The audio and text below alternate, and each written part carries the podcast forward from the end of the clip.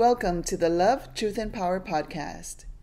In today's episode, a group of friends and I recently got together to explore the resilience of the color of love. We shared our vulnerabilities, our strengths, our fears, and concerns. We hope that through our stories we find our shared humanity. Thank you for joining us on this journey to celebrate the resilience of the color of love. Let's get into it. So, thank you uh, again for joining us for this second episode on love, truth, and power as it relates to the color of love. And today I have the um, pleasure and honor to be uh, in a beautiful space with um, Kim hosting us. And so I'm going to have each one of them just go around and tell their name and maybe how we know each other, how we related to each other, and whatever else they want to share before we get into our conversation. You want to start? Sure. Thanks for having me here, or at least thanks for coming to me. really nice. Um, so, Kim Lamite, and I'm a school psychologist um, by training, but I'm so proud of my MOM degree more than anything. Um, I have two children um, in 20, 23 and 24, boy and a girl.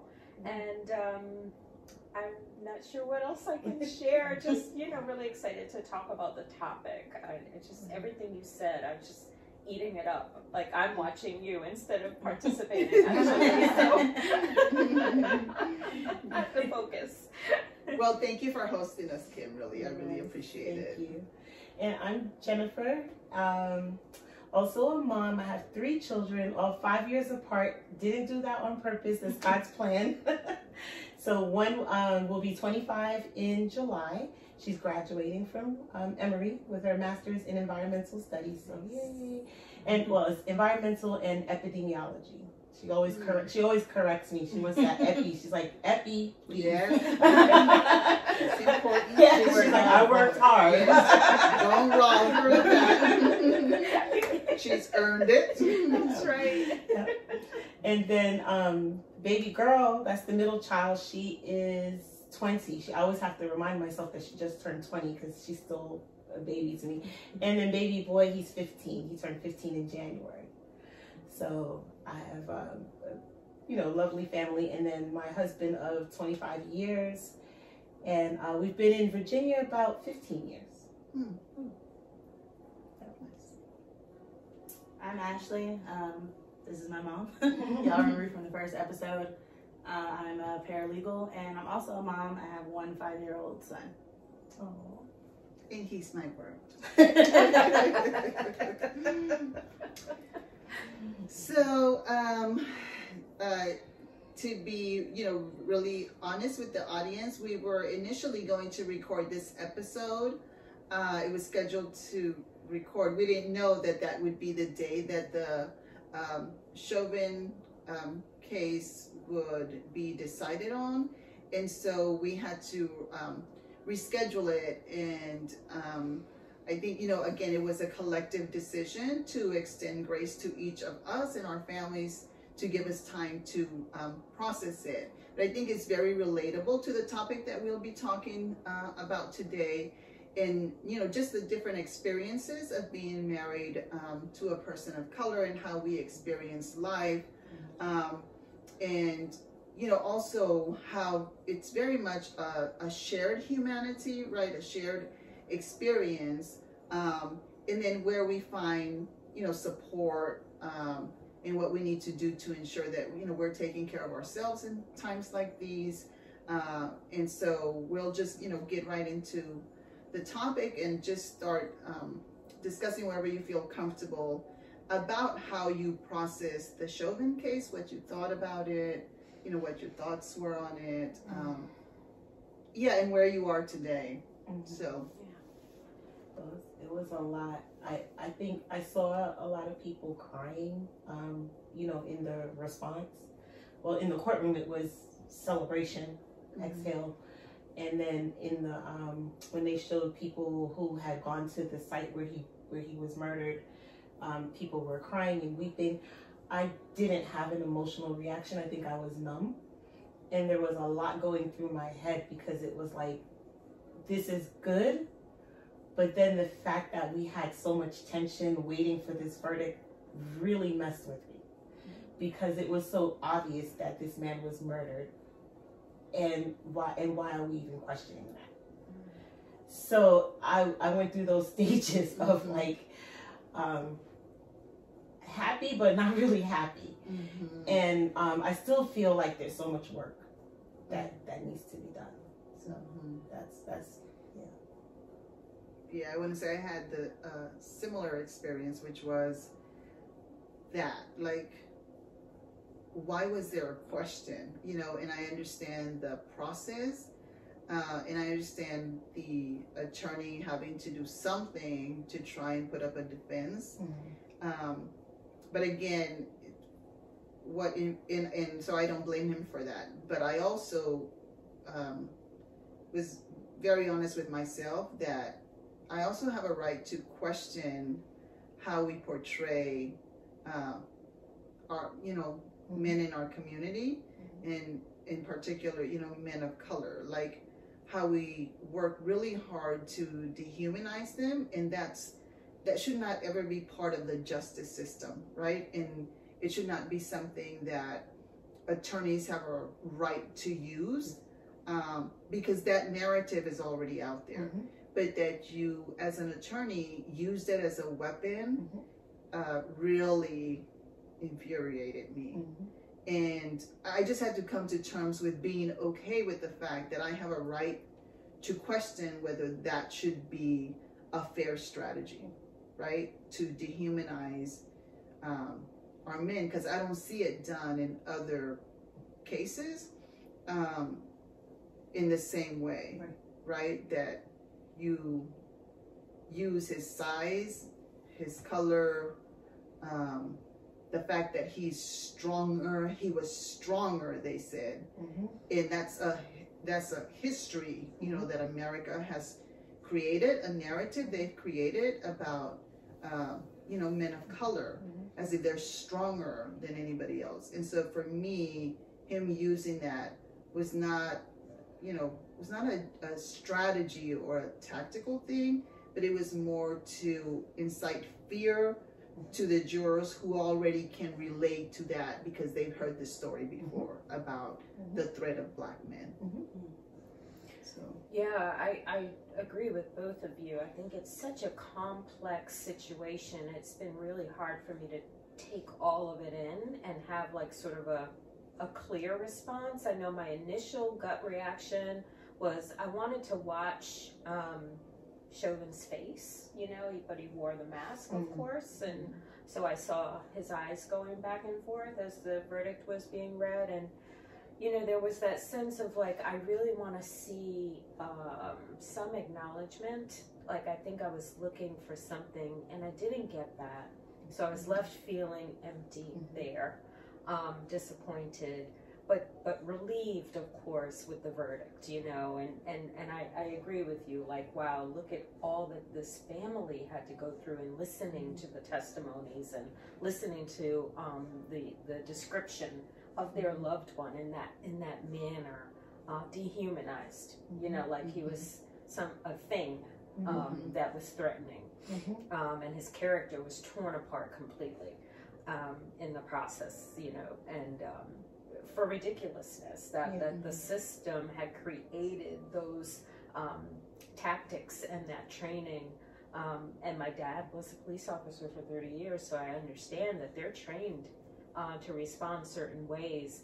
And I guess the, the, the fact that people don't realize that it, that it is a system that has Mhm. created this. Mhm. Um, and, and so I've heard the other side too say like, oh great, now all, all white police officers are gonna be targeted for any little thing that they do. And I feel so much anger when I've heard Mhm. uh, that kind of response.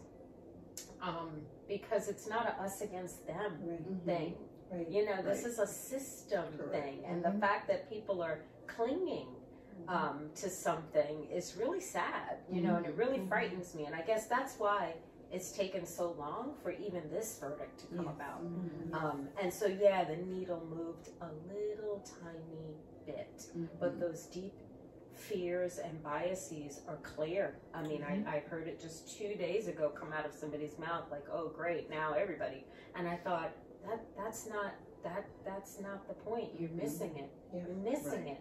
But it's because a whole group of people have been dehumanized Mhm. That people don't feel compassion for those families Right. that have lost loved ones. Exactly. Um, I was very emotional when I heard the verdict. I cried. Um, I was with my mom actually, and I cried for probably a good 30 minutes um, because even though we saw the video, there was still a lot of uncertainty on which way it was going to go, even though we knew what the answer was. Mhm. And I feel the same as though there's still a lot of work to be done. But on the other hand, I was very happy about the verdict because it makes me feel like even though we only moved a centimeter, maybe it'll be a foot by the time Maddox is allowed to go out by himself. And maybe it'll be two Mm. feet by the time he's allowed to drive. And maybe it'll be three feet by the time he gets married. You know, so I was a little happy because right now I feel like I protect him because we're always together. Mhm. So I'm hoping that it'll keep moving little by little by little. By the time he's able to go out alone, it'll be a little bit better. Yeah. So you were hopeful. Yes, very Yeah. hopeful. Yeah.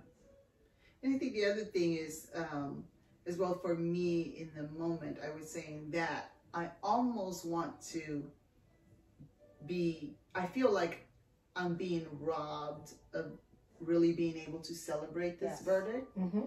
because I recognize that this is one verdict in a system, right, that hasn't changed at all.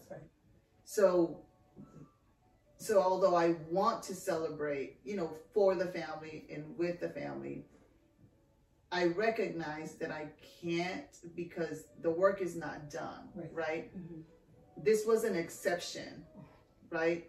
Where what we want is the rule. And if we want the rule, then that means the system has to change, Exactly. right? And to your point, Kim, as you were saying, this is not an us against them or them against us. This is us as a shared humanity saying that the system that works to privilege some Mhm. should work for everyone Correct. right? We're not asking for more, we're asking for the same. Right. However, recognizing that we haven't started from the same mm-hmm. place, mm-hmm. right? And I think that's what most, you know, people who haven't had the experience fail to comprehend, right? The pull yourself up by your bootstraps thing that we love to think about in America is like, so I made it, so you should be able to make it, is a fallacy, right? Because you were given bootstraps. Whether you earned them or not, you were given those bootstraps, right? And then when you were given the bootstraps, you were said you you know you were taught How to use them. this is how you use them, right? Because you had a better system in place that was intended Mhm. to benefit you, right? Versus most of us started with no bootstraps and and we're told the same thing.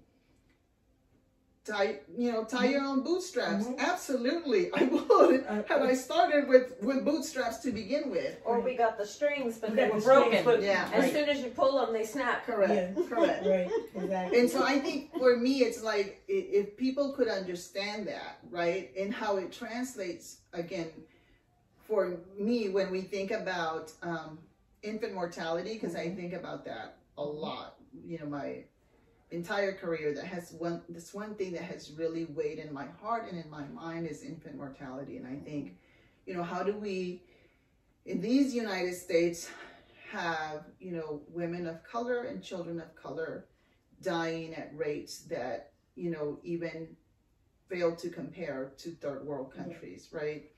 And so and why it hasn't been urgently addressed and even though there has been some progress in the last few years at least in the data here in virginia it's minimal and then when you disaggregate it by race then we realize that it, it's not even worth mentioning. All that has happened is that the gap has widened.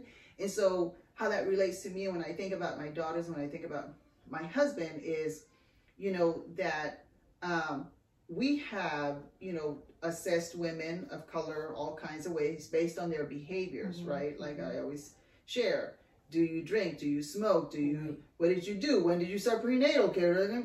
And these are all behavioral things that people are assessing. And we've been doing the same thing for many years and it hasn't improved infant mortality or maternal mortality. And so, because I think where we fail uh, as a system is the opportunity to look at the system and say, so what is the, Right. the system? Hey, when did you enroll her in, you know, Right. healthcare? Exactly. Is the system efficient? Is it effective? Mhm. And in addition to that, the stressors to the body of a woman, because I know for me as it relates to my husband, when my husband um, speeds, when he's out there, or when he doesn't speed, or when it's just, I'm always conscious of making sure that he's safe, Yes. right? Yes. Like that's a thing that doesn't Go away. Go away. Go Never, away. never goes away. No. Right. goes away. And so the stress I think about that it causes on my body, hmm right? And now that I have daughters who are of age and could have children, Mhm. I think about the stress that it causes on their body, Mhm. right? Correct. And do we relate more, you know, infant mortality and maternal mortality to the stress that we feel day to day, worried about our husbands? You know, you talk about that stress in the beginning parts of a child's life, you know, with the mom feeling stressed and then having a baby and whether resources are available to them and the stress that that alone creates. But, and, and working um, in a school system as long as I have, knowing the stress of children who are black and brown and don't look like the teacher who's Mhm, running the mhm, classroom, Mm. the stress of curricula that doesn't honor Mm. black and brown Correct. bodies. Correct. So when we talk about history and we talk about Native Americans, we finally got to that point, right? Where we're calling them Native Americans Finally, or yeah. indigenous people. Indigenous. Um, you know, we're, and I don't even know if in, indigenous people have made it into the, the classrooms. Mhm. And so the stress that that, that brown child feels when, Mhm. when their history is being changed or erased right in front of them and never even been allowed to have the opportunity to know where they came from. When I think about coming up, um, I was the only one in the classroom. Mhm. And so when the topic of his, of uh, slavery would come around, every white face in the Look room would turn and look at me. Mhm. The stress that I Mhm. felt, especially as an introverted child, Mhm. of, of children staring at me Mhm. and then wanting to ask me strange questions Mhm. about myself that I couldn't even answer. As if you're the spokesperson for all black Yes. Right. Yes. Right. The right. stress I've we carry goes. Right. on. Yes. And so through the school system and beyond, we're, we're always carrying higher levels of stress. So you're Mhm. right. It, it's Mhm. it's always internal to us. And I think unless someone walks in the, in our shoes, which they don't, Mhm. it's almost impossible to, to explain that. Mhm. It is. Mhm. It is. I think what was interesting for me, um, my husband and I, we watched um, the documentary, I think it's called Hidden Colors. Mm. And there was a part in the documentary that made him shiver. And it was the part where they talked about black families, black mothers not complimenting their sons. And he had such an emotional reaction to it because his mother never complimented him.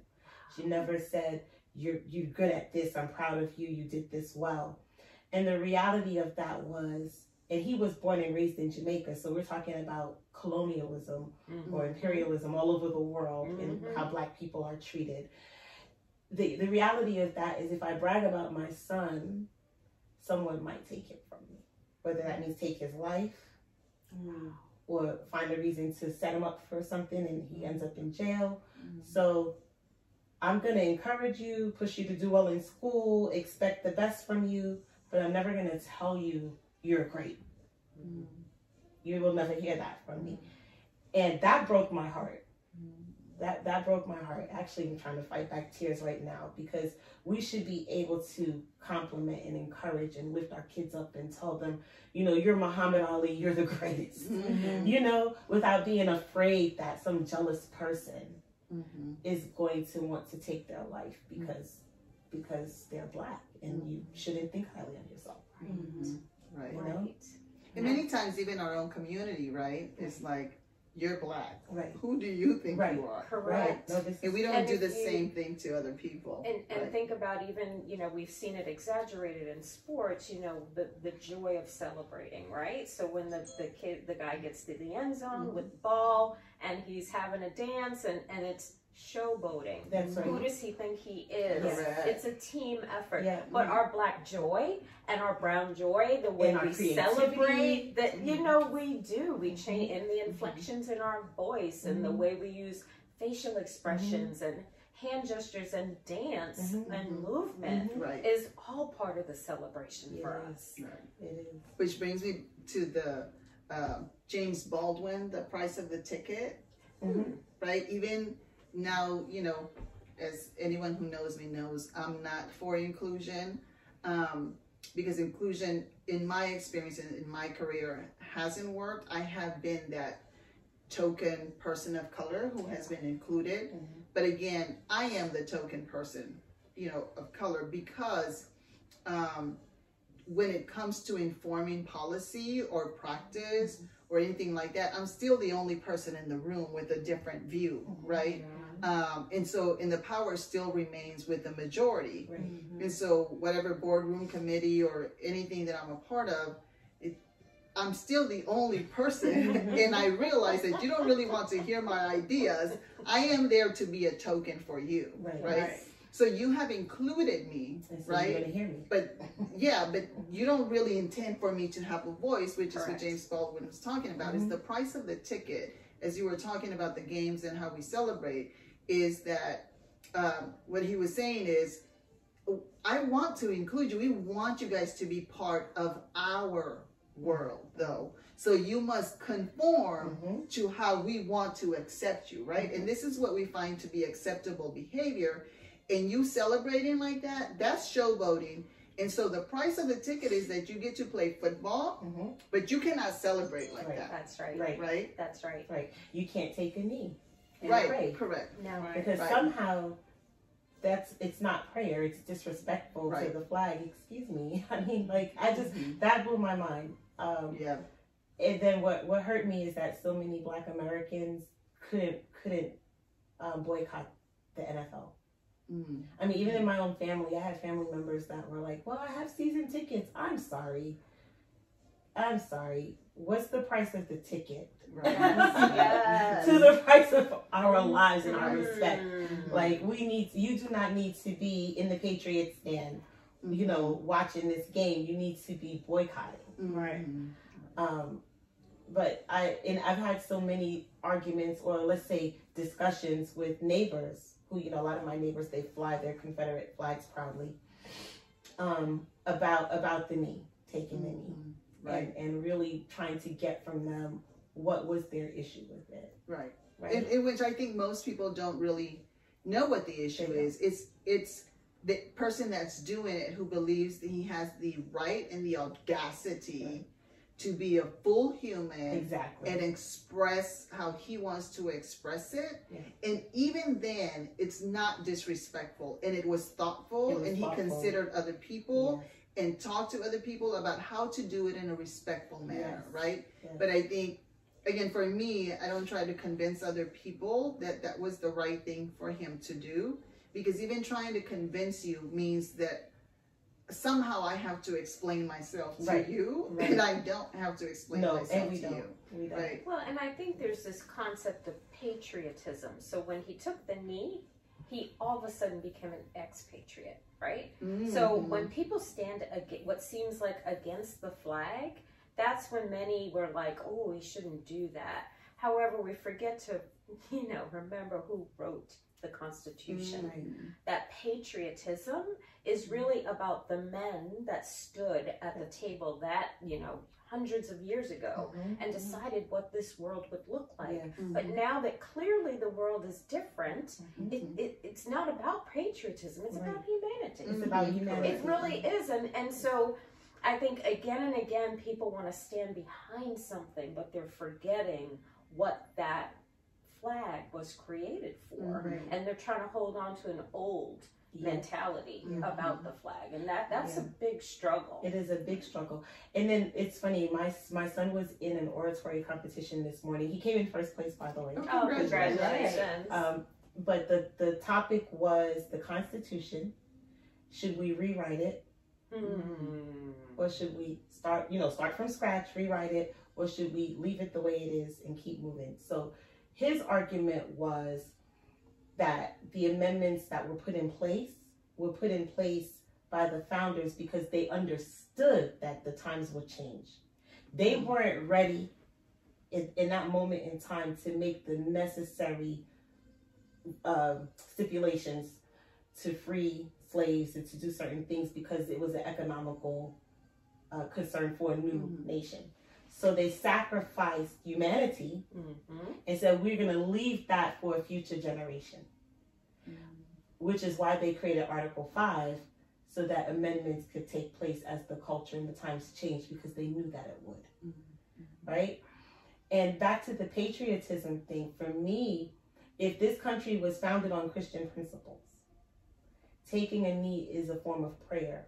It was the mm-hmm. most respectful thing that that anyone could have done is to take a knee and kneel in silent prayer versus what um, Jesse Owens did at the Olympics, which I was okay with. I wasn't born yet, but you know I remember reading about that in elementary school. Mhm. You know, with the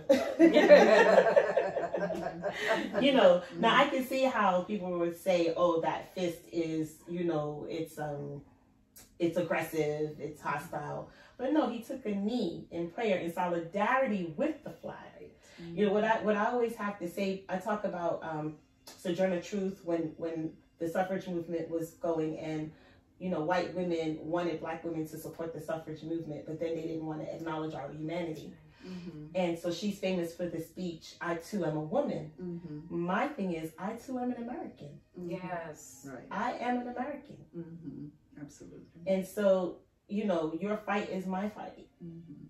But then you can't expect me to stand up for the flag, go to war, et cetera, et cetera, and then you don't respect my life. Mhm. Yes. Mhm. Exactly. Yeah. So well said. Yeah.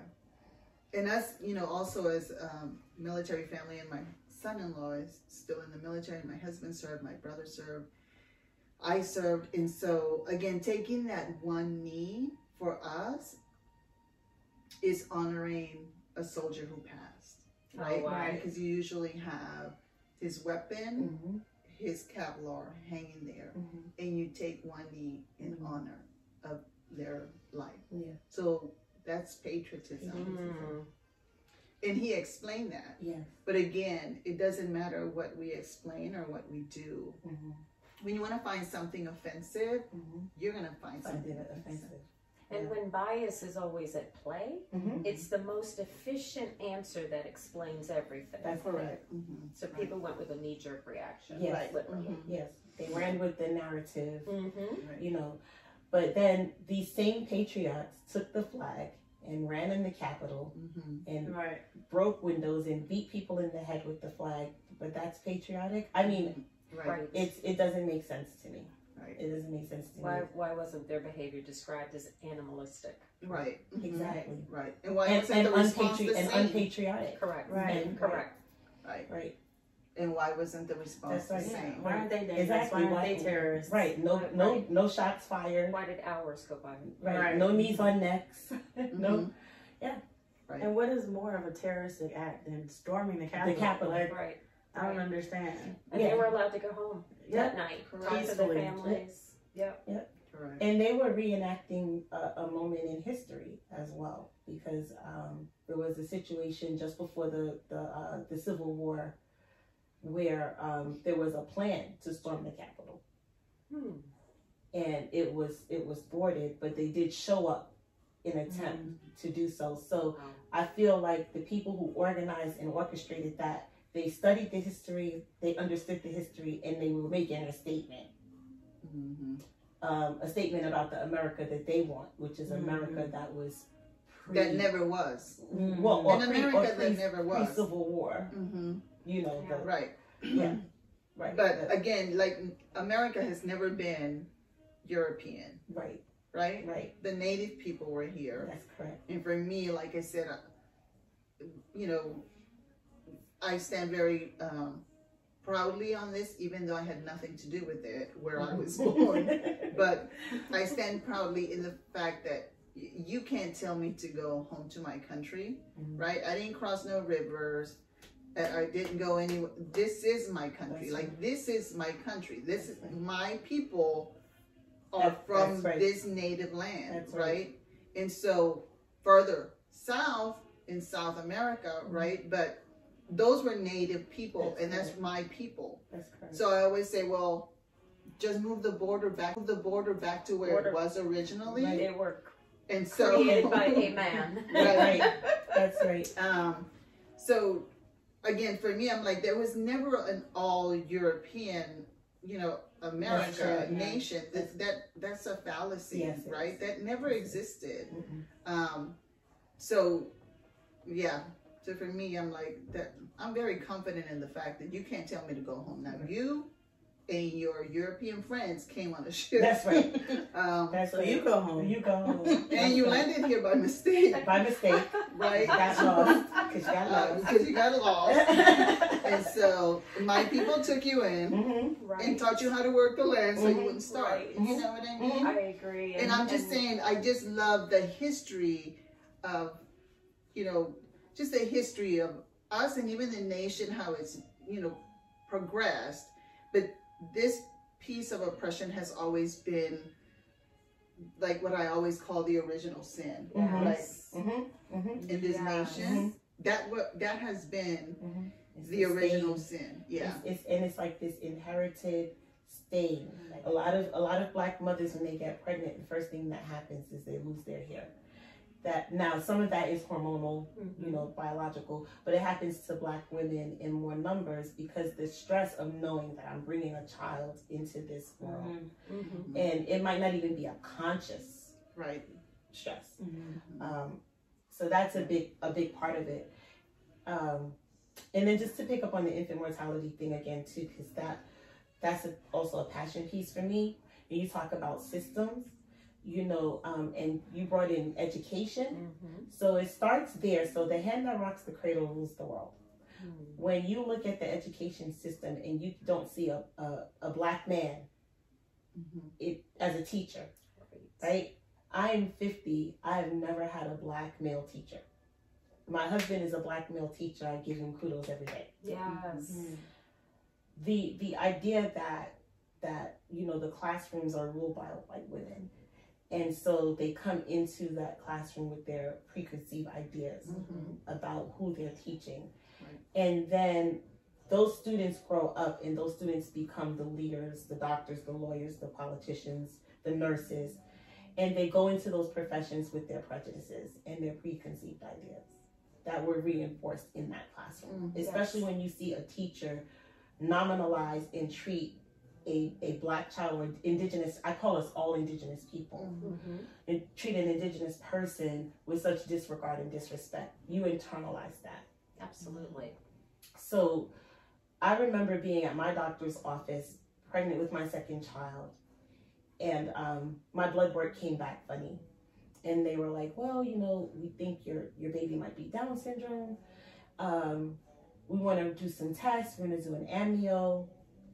And my husband said, what's that? What's an amnio? He didn't know. The doctor had an attitude. So I had to explain to my husband what an amnio is and the risks that, you know, at least at that time, the risk that you can actually lose your baby. So he got animated, and then the doctor was looking at me like, "How'd you know that?" Right? right? Just how do you how do you Yeah. know that?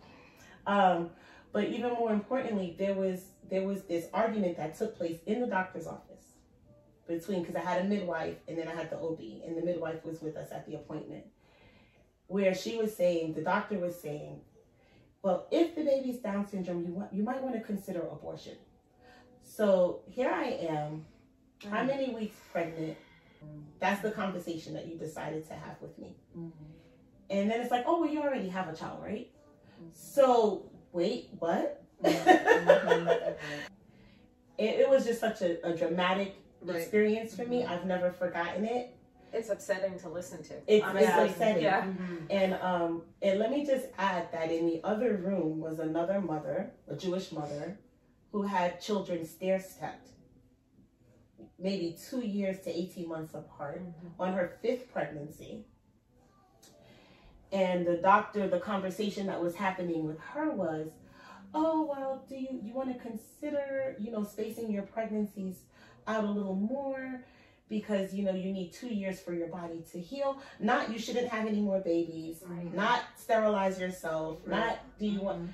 but the conversation that was happening with me was very different mm-hmm. conversation. Mm-hmm. I wanted to get up out of that room and run. Mhm. And if it were not for the black midwife that I had, mm.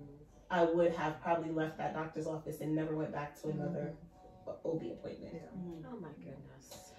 That's systemic. Mhm. Correct. It really is because we Right. probably each have some story where somebody's addressed us in an extreme way. Yeah. So I'm sorry that happened to Yeah. you. And my husband felt powerless as a black man standing there not knowing enough about medical procedures and things like not knowing what he should say. So he also left traumatized Mhm. that day. Right, right.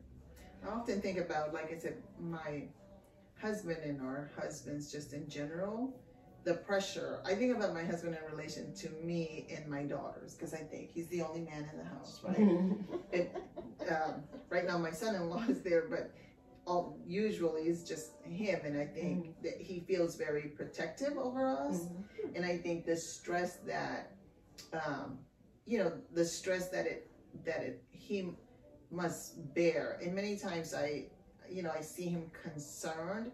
He'll never share it, but I know the burden that he bears Mm. for protecting his daughters and uh, myself. Many times he feels like he has to protect me from myself because of my mouth more than anything. um, but but many times because of my mouth or my behavior or whatever, you know, I I often have to think that I have to curtail many things that I want to say to not put him in a situation where he feels like he has to do Mhm, something, mhm, right? Yeah. Yeah. Because then to put him in that situation, as I've always, you know, in my mind, and it's another thing that comes to this point is in my mind, I have always been prepared to protect my husband. Like I think if Mhm. he ever gets pulled over, if Mhm. anything ever happens to him, if anyone ever tries to minimize him, it's just not going to be his experience Mhm. in front of me, right? Like Mhm. and so in my mind, it's sad that I've always had to prepare myself to Mhm. say, for my husband, I will give my life because I'm not about to see him minimized. That's correct. Right. Right? Yes. Correct. I won't go to jail for anyone else or sacrifice my life other than my kids. But for my husband, the price of the ticket for me is do not minimize my husband in front of me. Mhm. So, Ruth, that brings to mind a really funny um, uh, scenario. If you've ever watched the show Blackish, Yes. Yes. Um, yes. and so um, the wife fixes her husband a plate and walks it over to him, right? And um, the wife's mother says, the mother in law's like, um, You fixing him a plate? What's that about? And she's like, I always fix Dre's plate. Um, I always fix my husband's plate. I always make sure my husband is fed. And I think that too is coming from that sense of, I'm not going to let my husband feel minimized in his Mhm. own home. Correct. Mhm. I don't know how people treat him Right. when he's out on the street. That's Mhm. right. But when he comes here, Right. he, He's he's, my man, Yeah. you know. And um, so I fix Yeah. I fix his plate. I make Yeah. sure he's fed. I make sure every and people are surprised that I still cook. You Mm-hmm. know, because Yeah. they said you don't have kids in the house, you don't have to cook, Mhm. but I enjoy it. Yeah. Right. I right. want to do that for him. Right. Um, and so you're right. I think as uh, in our relationships, we understand that our our men have inherited this unfortunate legacy Mhm. of not being enough. Mhm. Correct. My husband was told when he was in I don't know junior high school, high school by a guidance counselor um, that he should look at vocational tracks. Um, that he would never, you know, go to college. Mhm. And um, when he graduated from medical school, my mother-in-law, who who like you, Ruth, is not gonna keep her mouth to her, not keep her thoughts to herself. She was happy to send a copy of his That's degree Mhm. um, and and and write her a very kind letter. That's right. I say kind That's right. That's to let her know you don't underestimate my child. That's right. Mhm. You don't say Yeah. those things to any And child. to anybody's child. to anybody's child. You know, guidance counselors often overstep or understep. They they either do do like what you said, Mm-hmm. you know, underestimate someone's potential, or they don't give the support that they could give because they they only give that support to the students that they think has has potential Bias. and yeah, that bias. And so that's another systemic piece for the school system. Then if you need, if the guidance counselors are overwhelmed, because that's the excuse that I was given. You know, I have, I'm one person, I Mm. have 500 students. Doesn't it great you just to hear it? then hire more guidance counselors. Right. Mhm. You have the money. Right. You pay, we pay enough taxes. Right. Let's just, It's just how you choose to it's how you prioritize. choose Yeah. to Thank you. Thank Yeah. I think I'm surprised sometimes about how how young they are Mhm. when things are already formed against them. Because uh, Maddox just started school what two months ago, and he's in daycare. He's not even school school. And the first thing they said to him was like, "Oh my God, you're so tall. I know you're gonna be a basketball player." Oh, wow. And I'm like, "Ma'am, you have no idea. He can be a doctor. He can be a singer. You can be a lawyer. You don't know. He's five. He's five, and he doesn't know. So don't put that on him because he's black and he's tall. That he's gonna be a basketball player. Mm-hmm. Like, mm-hmm. Right. let him be whatever he wants. If he wants to be a broom, he's gonna be a broom because mm-hmm. it's not for you to tell him what he's gonna What he's do. gonna do. That's right. Right. That's right. And also tying, you know, his physical appearance to his ability. Right. Right. right. Which is another thing that, you know, people think like, oh, it's just a comment, but it isn't, right? No, it's not. In your conscious or subconscious, you're tying his ability to his physical appearance and not to his capacity, right? Right. Because you don't know his capacity. Exactly. You don't know him. Exactly. Um, but yeah, I think there there's a you know there's a lot of that as well. The narrative for me is again many times even like I say even in our own culture and around our own people we do the same thing to Mhm. you know to our children to our spouses to you know we limit their capacity based on our narrative Mhm. right and because we are living in the same country Mhm. you know that has privileged some over others and so many times we're like i said more critical of our own people Mhm. than um than even other people are of us Mhm. because it's, it's all you know it's a narrative that america has created and we live in this america the way that the narrative has been Mhm. created and many times we use that um ourselves Mhm. right um to minimize each other Mhm. and so um, the other thing is, uh, you know, for us this afternoon, or it feels like evening because it's cloudy, um, as it relates to our husbands, is, you know, that for most of, you know, my experience in uh, relation to people in the church, in my home, in my job, I've been blessed to really have friends who have been married for a long time, right? and um and i think for me that you know i often wonder where is that narrative why don't we have more of that like in Right. blackish right Yeah. Like, why does it have to be the housewives of somebody somebody Right. Um, Right. Thank Right. so dramatic Right. and Right. Or why do we have terms like baby mama drama? correct Right. like Yes. When when I moved here, I was uh, volunteering for an organization in Richmond. I won't say their name. So she introduced me to someone as Winston's baby's mama. Oh. And I was like, Oh, Jennifer. I was like, Oh my god, I'm skin just um, wait a minute, what? what just happened? I'm, and this is you are the director of a, a cultural education center. Oh. So I was like, wife. mm-hmm. right Yeah, my son, he's at a, a daycare, and they had an issue, him and a girl, the other day, and she scratched him and whatever. And then I went in to talk to the teacher, and I'm like, well, we should have a meeting on Tuesday. And she was like, well, we can do it now. You're here now. And I'm like, okay, but what about his dad? His dad wants to That's be here right. too. And she's like, oh, Maddox has a dad? Oh. Wow. Why wouldn't Maddox have a dad? Wow. Oh my gosh. Why would Maddox not have a dad? Why would Oh you assume he doesn't have a dad? mm-hmm. And she Oh, was that like, hurts. Yeah, and then she's like, okay, well, I guess you know, give him time to travel. Why do you assume he lives somewhere else? Where Where does he live? He lives with me. We're married. He's my husband. And she's like, "Oh, I didn't realize you were married. You didn't, because all the paperwork says that I'm married. Right. You didn't even look. You just assumed you Right. saw a black girl and she can't be married, Right. can't have a husband. Maddox can't have a dad. You have a pretty mm-hmm. big ring on your finger, so she must be blind. she didn't notice. Right. And even that, like, even the comment, it, why is it It's- it's necessary, disrespectful. right? Right. Yeah. It's disrespectful. Yeah. Agreed. Is It it wasn't necessary? even necessary. Mhm. Right. Unprofessional. No, they, Yeah. they and make we get approached in unprofessional ways. all, Correct. all All the the time. time. We get All, underestimated all every the- time. all Right. the time. I, Right. I mean, I could write a book. I could write a book. Yeah. they, the school across the street from where we live assumed that we rented the house because we couldn't Mm. possibly own it.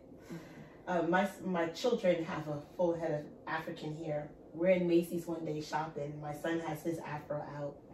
Older woman approaches him, puts her hand in his hair and grabs his like literally.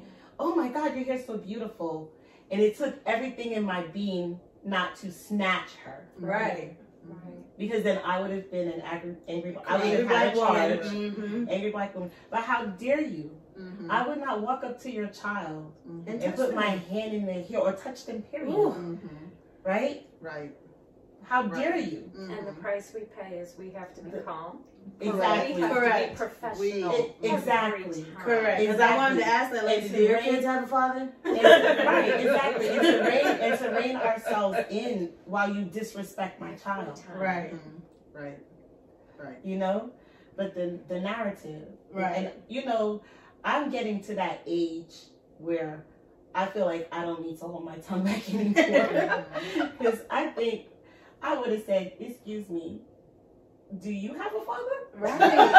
like, Who raised you? Like everybody has a father. Like, how did you come into the world? Right. Let's talk about that.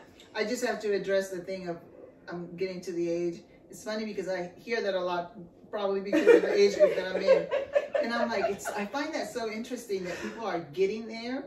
My you've whole always life been has there. always been there. So what does that feel like to get there and really just be able to say what you want? Where Very you've been saying it all the time. Very liberating. It's- it's- yeah, I'm like, how much yeah. worse is it going to get for you, That's funny. It's very. liberating. My husband says he's gotten into this thing calling me, um, what does he say? Mouth almighty, tongue everlasting. That's Oh, I love it. I love it. I love it. I love it. Perfect. Oh my goodness. Yes, yeah. That's good. And I just, you know, it's again, we're talking about my husband. It's like, you know, just the, I just think the capacity for him to be a protector in this world, Mhm. to, you know, have the confidence that he has. Um, again, it's not overbearing, but I'm saying to just be as confident as he is, knowing the things that he's burdened with Mhm. Mhm. that are different from other people. Yes. You know, like the things where you don't belong. You Mhm, know, mhm, where even though we've arrived, we still don't belong. Yeah. Yes. You know what Yeah. I mean? Agreed. Agreed. Um, and just, um, you know, t- sometimes when I reflect on him and I think, how more can I honor you, right? Mhm, Because Mhm. it is a different experience for you. And um, like you, you said you've been married 25 years. We've been married 32 years, I want to say. I hope I got it right. um, you know, it, for me, it took some time. Clearly, I am of color, but I am Latina, Mhm. right? And so our cultures were something that we that was an extra burden on our marriage, Mhm. and, and and probably I don't know if it was more our culture, as in you know he's African American and I'm Latina, but he's from New Jersey, like the city in Paterson, Uh, and I'm from Texas. okay. Um, okay. Yeah. and so Yeah. need I say more? Right. And so um Right. so for us, you know, coming together every day is a strategic thing. Like we Mhm. have to talk about 32 years later what we are going to do because I promise you that whatever he thinks we're going to do, I'm thinking completely the opposite.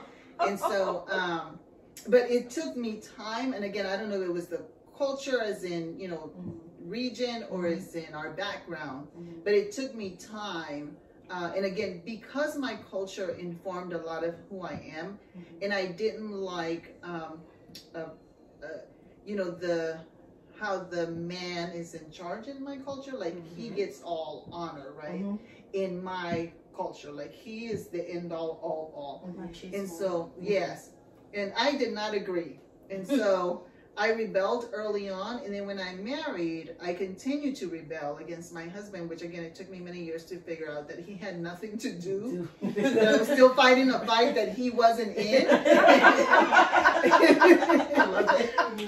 and so, yeah, unfortunately for him, it took me some time to figure out you're not even fighting. So, why am I so stressed out and tired, exhausted? I've been in this uh, boxing match By yourself? by myself.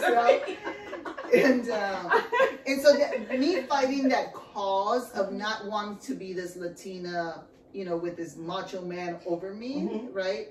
Me fighting that cause, I think, I know, um, worked against my marriage in in the way that like I say now, the honor of my life now is to honor my husband, right? That's the honor of, of my life. Like to see him walk in to his house and be comfortable and be served and, And be safe.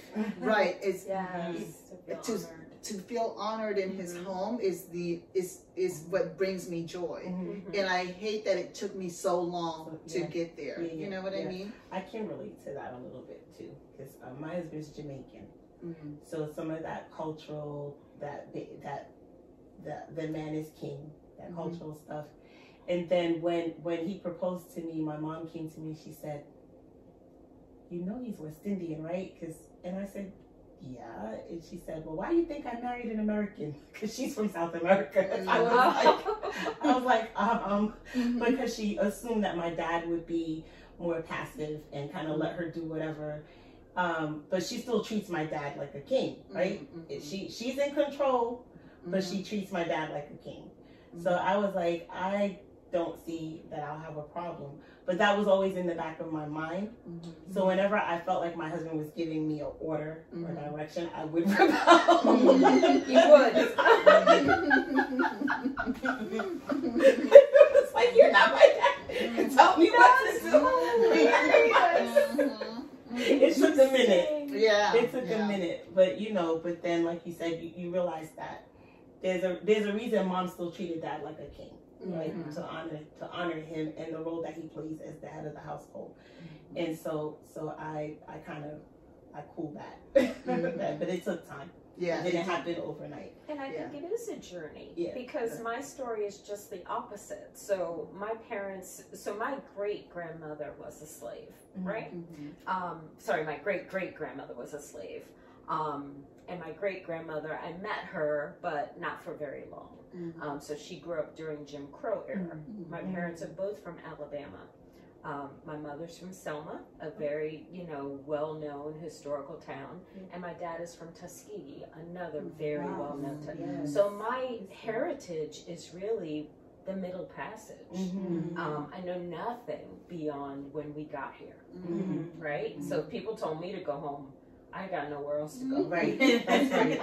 That's right. But with that said, um, I was reading a book by Bell Hooks, which is called "Ain't I a Woman," and I think it Mhm. comes from that Sojourner Truth um, message, and it talked about you know what what was most interesting when um, America was being colonized and black slaves were being brought over. The men were being brought first, strength and power. Mhm. But then the white man looked at this black African woman. She had a basket on her head. She had babies strapped to her back. She had laundry in her mm-hmm. hands. Mhm. And he said, and and her husband ruled over her, right? Mm-hmm. So she did the gathering, the mm-hmm. cooking, the cleaning, all of it. He wanted that commodity. All of a sudden, the slave industry changed, and mass amounts of mm. women were being brought over, not just to do the work, but to be bred. Right?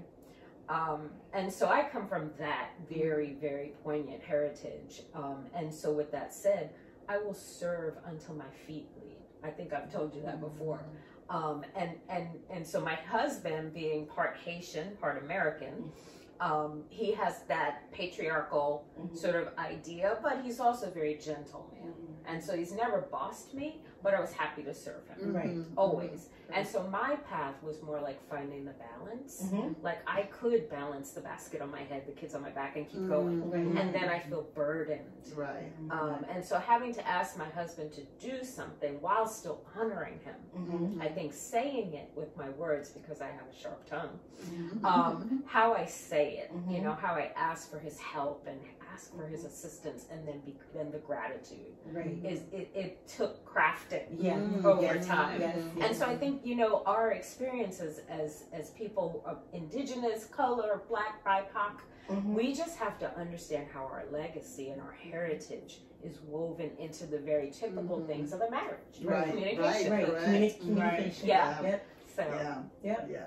And I think that's very, you know, valuable. Again, it's funny. I started to laugh when you said, you know, he never bossed me around. And I'm thinking, you know, it's funny because my husband never bossed me around, but I was still fighting. You were. Right. Right. You're Because- not going to tell was me. your, Because it's your how heritage it's how and your we what was your perceive it. mind. Because that's what my husband it, would yeah. say to Yeah. me. He was like, he would say to me, "Well, why do you perceive it that way? Mhm. Like that, the fact that I'm giving you an order, that's in your head. I'm making a You're just suggestion. ready to rebel at any moment. yeah, yeah. And I wonder too, like how many marriages I think about. You know, again, I think about my husband, and I give him all credit because I think a lesser man would not have put up with me. Always fighting. um, and I think of the lon- longevity of our marriage, right? And I and, and what you just said, and I think about how many marriages, young unions, have broken up because of what we bring into our marriage and not really understanding it. Like exactly. I said, for me, I know that anybody else would have left me. My mother even told me, nobody will marry you with that mouth. And I said, and that's okay because I'm not looking to be married. So, and um, yeah, and, and you know, just I think like my marriage could have been one of those, right? Mhm. And we would have said there was some issues in our marriage, but really it was what I brought into the marriage, right? And um, he's not perfect by far, but what I'm saying is, you know, many marriages break up because we don't get to the point where, okay, this is how this affects my marriage, right? Right. It has nothing to do with him. I'm fighting this battle that I brought, you know, Right. brought into the marriage. yeah, yeah. yeah, yeah, that's true. We all bring something. Right. And also just to have the conversations about it. Right. To be able Right. to say, you know, a lot of people are quiet and reserved, they internalize stuff. But to be able to say, why do you respond to me that way? Mm. And, and to get an answer. Because now I Yes. have to Right. process. Yes. Why do I respond to you that way? You know what I mean? Like, It's true. Because you need it. yeah. That's a big thing with me and my husband because my mom raised me the same way. That you don't need a man for anything, don't let him tell you what to do, da, da, whatever. And then around the time that I got engaged, when I was like 25, 26, then she found God and was in the church and started telling me something completely different. Oh, So I'm just like, ma'am, you can't confuse me now. I'm about to walk down the aisle. We're going with what you've been saying for 25 years. So now we struggle because I'm like, on the one hand, don't tell me what to do. And then my mom's like, I know what I told you, but I was wrong. It's been 30 years now. Now it's in there. oh. So now we have to talk about everything because I'm like, I just, I had it one way in my mind. Mhm. So if I sound crazy, just remind me that I sound crazy so I can think about it. How long have you been married? Ev? It'll be six years in September. Oh, congratulations. wow. Yeah, yeah. And again, his character is very much like my husband's He's very laid back. Very laid back, which I'm so grateful for because it's funny. I think about my daughter, what my mother thinks about me. She's like, I don't know who will put up with me. Yeah. Um, Yeah. I think I think what my mom was associating as American really was just my dad is laid back, mhm. and she just associated because he lets her. It's he she runs things. It's the show, but like I said, she makes sure, like you said, she cooks, she feeds him, she cre- she Mhm. treats him like a Mhm. king. But when it comes to like making plans, building, what investing, whatever, it's her show. Mhm. Um, and then my aunt, the advice that she gave both myself and my cousin when we got married was one, don't tell people your business. If people ask about your husband, he's well, thank you. Mhm. That's something we need to learn. Yes. Right. And and two, always let him feel like he is the king. Mhm. Yeah. Yeah. right so so that's what you know like i said it took me a little time because you know initially i was like Yeah. you know Mhm. Tell me what to do whatever, whatever. Right. Mhm. but i do try to make sure that that he he feels welcome safe home at peace when he's Mhm. home things like that i was i was thinking about what you were saying about about that um us feeling because they think they're the protector right Mhm. that's their job as the man but we also have that instinct for Mhm. protection Yes, we do. And um, when you were talking, I flashed back to a scene. We, we were in Williamsburg, Williamsburg, Mm. Virginia, and we we needed gas, so we were we were in the middle lane, and the gas station was to the right, and he was not in the lane to turn right, so he told me roll your window down and put your you know hand up. So I did that, and the person who was in that lane was like, oh okay, and they stopped, so he came over. And he pulls in to get gas. Next thing we know, there's a cop car behind us. in the gas Oh, Now, I didn't notice the cop car right away. That well, I noticed them, but I didn't notice that they were coming for us. Mm-hmm. So I got out the vehicle and I went. Because in- why would they? right, Right. right, Mhm. right, So I got out the vehicle and I went into the gas station to buy some orange juice and whatnot. And then I look, I'm at the register. I look and I see the officer engaging with my husband, and you know his hand is on, you know, you know the standstill Yeah. tape. yes. I flew out of that so fast. I dropped the orange juice on the floor, dropped my money on the floor, Yeah. and it was just instinct. Like this is not about to happen. Not. Right. Yeah. Right. You know? Yeah. So just thinking about that, I would that ended up ending very kind of calmly Mhm. Right. because, but I But literally, the trauma of the it. trauma yeah. of it. Yeah. you know, Yeah. And I literally ran and stood between him and my husband. Yeah. Mhm. Yeah. Yeah. You know what I mean? And, Yeah. and that reminds me of the number of police videos we've seen where it's Mhm. it's the mom filming or the, the wife or the girlfriend Yeah. and she's saying, Don't do this. Yeah. What, Right. what are you doing? What Why are are you you doing? And you know, we're right there Right with there. our men Right, Right. to protect them and do whatever. fil- filming, I don't even know where my cell phone was. Right. I, Right, I put my body Yeah. between his Yeah, body. You're right. Yeah. because this is not happening. This is not going to happen Yeah. today. Yeah, I was talking to my friend the other day, and I'm like, I think we all have a certain amount of trauma when it comes to like police and our men. Mm-hmm. And I was like, but until what last week or the week before, I thought there's a certain level of protection for him coming home from work mm-hmm. in that army uniform until I mm-hmm. saw the guy in what happened Virginia, to Caron? and I was like, okay, so even that, Is Yeah, even the fact that no you have signed protection. over your No, life no. to protect this country No. is not going to Give you to just, Justice. yeah, No. humanity. Right. Just humanity. no, Just a human treatment. just a human. Because Yeah. here I am, and Caron said that he said because you. I don't know if you met Caron. He used to work for Crater. Mm. He used to. Um, he was our HIV outreach Oh yeah, no, I don't coordinator. But he even said that in the video when you watch it, you know, he's like, This is how you treat me, I'm serving our country. right. But the Mhm. response, you were taught to obey Oh. orders, weren't you? Mhm. That And and that Yes. really that, that drew me back. You know, people say defund the police. Initially the concept to me, like defund the police, that's a little dangerous. You know, we need we need police and order. But at the same time, maybe maybe redirect, break down, dismantle, yes. Mhm. and rebuild that system, maybe Mhm. give it a different name Correct. because it's based on the slave patrol. Correct. That's how the whole concept of policing came out. Yeah. And this is the mentality that they have. Correct. The And system hasn't changed. it hasn't changed. Yeah. You change people. You change people, but the system is the and that history is there like a stain, Mhm. and it's passed down in the mentality because that that The officer's culture, entire yes. Yeah. his entire all he wanted to do was to let Caron know that I'm better than you, I'm superior Mhm. to you. You will What- bow you're, down you're gonna listen to Right. me. Yeah. And then when he when he hit him in the knee to Oh. push him down, like what was that about? Mhm. Because this is a, you're going to be subordinate Correct. to me, Right.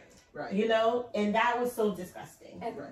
and this happens in schools Yes. all the time Yes. to young black Correct. teens Mhm. who mouth off, but they're teenagers. They're teenagers. But all teenagers do All it. teenagers, All teenagers do it. mouth All teenagers All do it. of The them do. response is different. Why? Right. Why Right. does, does the young black male get dragged down to Right. the principal's office? The SRO, our safety resource officer, police Mhm. officer, basically goes after them. Yeah. Um, and and squad cars. Yeah. It, it Sometimes, doesn't make yeah. sense. Yeah.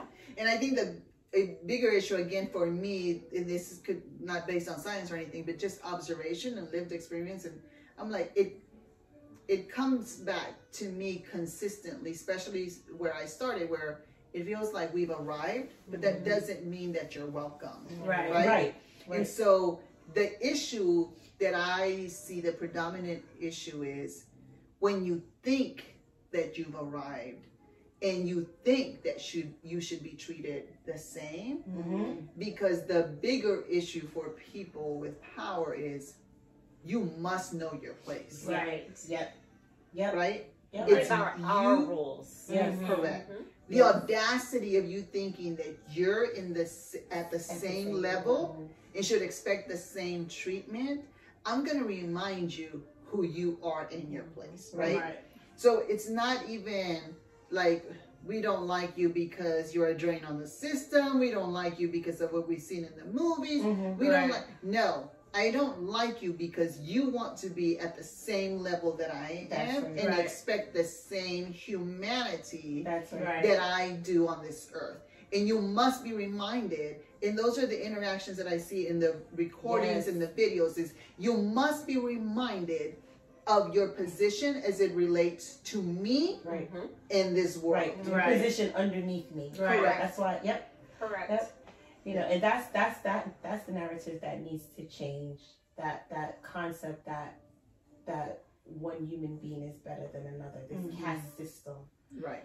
That, Yeah. um, And that- that's not too much to ask. It's It's, not. not. too much to ask for our families, you know, for our, our husbands. Again, for me, it's about finding our shared humanity, Mhm. right? It's our shared humanity. Mhm. This fallacy of race or color, you know, we all see color. I don't want to be samed. I please Mhm. see me for my beautiful brownies.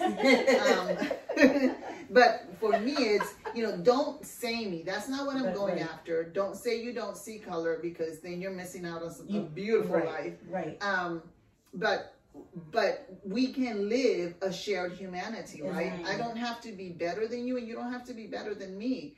Um, but we can share the space on equal level, which again takes me back to that inclusive stuff. At this point in my life, the one thing I have come to is you can never have my brown butt sitting on another committee or another board or another anything if you don't want to hear my brown mouth speak and influence policy and practice, right? Right. I refuse to be your token brown person, Person. right? Mhm. It's Right. either you're going to, you know, um, and again, for me, it's not about inclusion because even that requires an invitation Yes. and it's still your table. It's Right. the table. It's we're coming together. If we're coming together, that means I have the same amount of voice, authority, can inform Right. at the same Mhm. level. You don't have to take all my ideas. Either I'm not that sensitive, right? Mhm. But what I'm saying is, I don't want to be included at your table. Mhm. We can come together, Mhm. Right. but then that means all of me, All of them. right? Yep. Not, And The I price shouldn't- of the ticket shouldn't be not the be I to only be one quiet. at the table. and I should not be the only one at the Right. table. Exactly. my my daughter turned down a job offer because of that. Mm. She um the, the entire panel was uh, Caucasian, and she asked them, and this is post George Floyd. She asked them in the interview what was their um their status on diversity, and did they have any systems in place to make sure that diversity was happening in their agency? And they were very honest. They were like, no, we don't. We haven't even thought about it. Mm.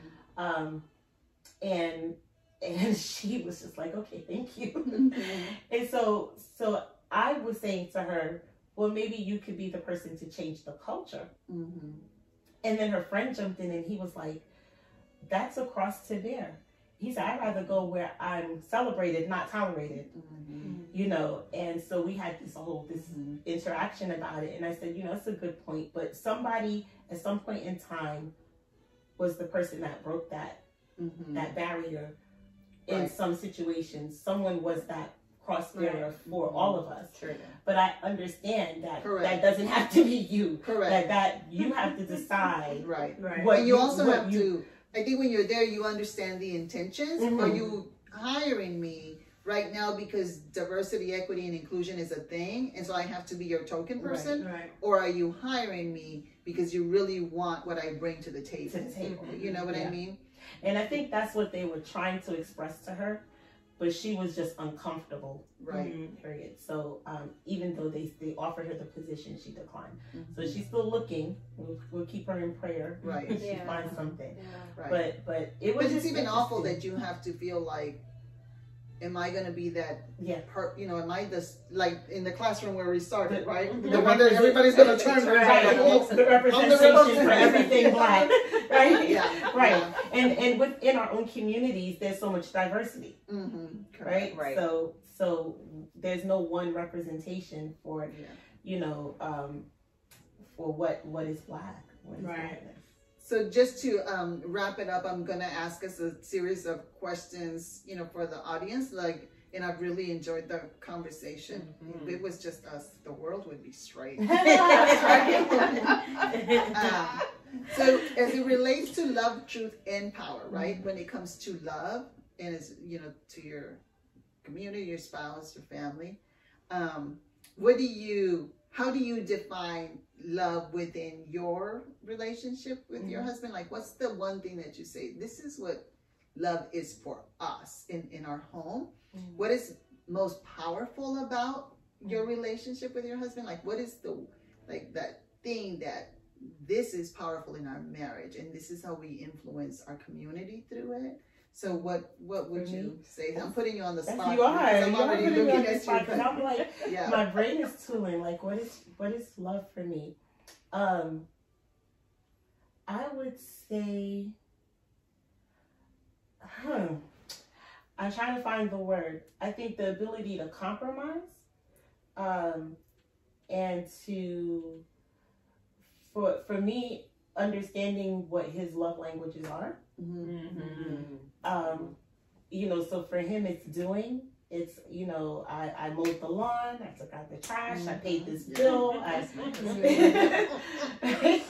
so so I I did it. I'm doing it. I love you, Mhm. right? Um, so that that for me was that that under one trying to understand his love languages, but then the compromise. Like we had to we had to come to the to middle Mhm. you know and we don't always agree on on everything sometimes we agree to disagree Mhm. Correct, yeah. right but um also celebrating those things that we that we do have in common Mhm. and that we care about that are you know like volunteering so um that same organization i mentioned earlier my whole family uh, myself him and the children we volunteer every year because we believe in the message that that they're trying to get across and you know preserving our history and our culture so we volunteer as a family you know Mhm. and that's how we show love back to our community Mhm. you know Very good. and what's the truth because i missed the truth you did the, the love and power what's the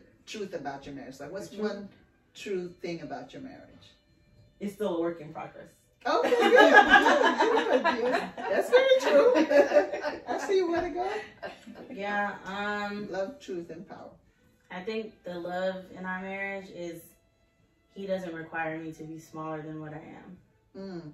And that has happened in a lot of past relationships, and that happens in a lot of my friends' relationships.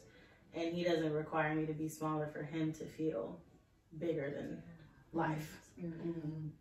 And I think our truth is as long as we're growing, we're getting somewhere. Mhm. i like that And the power of your marriage? That I'm always have his back and he always has mine. Yeah. Yeah. Um, so I loved what you guys said. I'm going to steal a little bit. So Jennifer, you said common ground, or you know, having tho- those connections, and and so I would say definitely that's important with the love. But you know, with Greg seeing things so differently from the way I see them, I think for us it's been a sense of humor to try to keep it Yeah. light. Mhm. Um, Mhm. like just laugh about it, even when you, even when I don't think it's funny. Mhm. Just laugh. Mhm. Um, so lots of laughter. Um, the sorry, what what comes next? Truth. Truth and power. Truth. How is, yeah. Mhm. Truth is we've been married for 26 years. We're not going anywhere. That's right. that's right we got a big enough house. If I want to come upstairs, I that's just right that's right sit upstairs Yeah. for a little while if I need to be in my feelings. Mhm. Um, and then power is um, just us as a couple, our our union, you know, when we think about how we didn't have to meet each other, so we know it was God. Mhm. You know, so God is in the middle of our relationship Mhm. the Mhm. entire time, and that's where the power is. Mhm. I like that. Yeah. Okay. Yeah, for me, I'll, I'll start with power. I think the uh, the most power our marriage has had is um, the influence that it has on the next generation. Mm-hmm. Because neither one of us saw examples of healthy marriages, right, in our history. Yeah. Um, saw long marriages. Um, we saw short marriages. We saw people who were not married, but not nothing like what we have. And I'm not saying what we have is perfect. Clearly, I'm just saying Mhm. we haven't seen a commitment. Yeah. Yeah. And so, I think the power to the that that gives the next generation. I think the truth is, um, and a piece of advice that I always share with people who are getting married because I heard it early in my marriage from this couple that had been married sixty some years, and the lady said, they, you know how they do to people who have been married a long time. It's like, what's a piece of advice that you would give to me? And so Pearls of wisdom. Yes. on, so she said, um, you know, you're not going to want to hear it because most people want to hear this romantic thing. And she said, and the truth is that our marriage has lasted this long because one of us was always in love. Oh, Oh, yes. yeah. That's good. It's not, he's like, she said, as long as one of you is always in love. Mm-hmm. And it's not going to be always at the same time. She's like, those periods where you're in love at the same time, enjoy them. They're beautiful, but they're not very long. But you have to be at the same place at the same time, right? Mhm. And she said, but when I was out of love, he carried us. And when he was out of love, I carried the marriage forward. It's beautiful. That's Yeah. beautiful, and that's so real. That's honest. Yeah, and that's that's so honest. real. Yeah. Yeah, I'm just, And I'm like, Very. that was a pearl of wisdom for me. Mhm. And that has been our truth, right? We Mhm. haven't always been in love at the same time, but one of us always has been. Uh, and when we're in love at the same time, it is beautiful. Mhm. But it's not, you know, it's seasonal. Mhm. Um, so that's my um, truth. And then love for me, again, it, it took years to figure it out, but it's um, it's not what's best for Ruth or what's best for Daryl. It's what's best for us. Mhm. And that to me is love. It's like Mhm. I'm not gonna get my way, and maybe you're not gonna get your way. But as long as the us is winning, Mhm. we're gonna be winning. Mhm. Mhm. Yeah. So thank you so much, ladies, Thank for all of it. This was great. And it, was, it flowed really Wonderful. well. So you. thank you so much.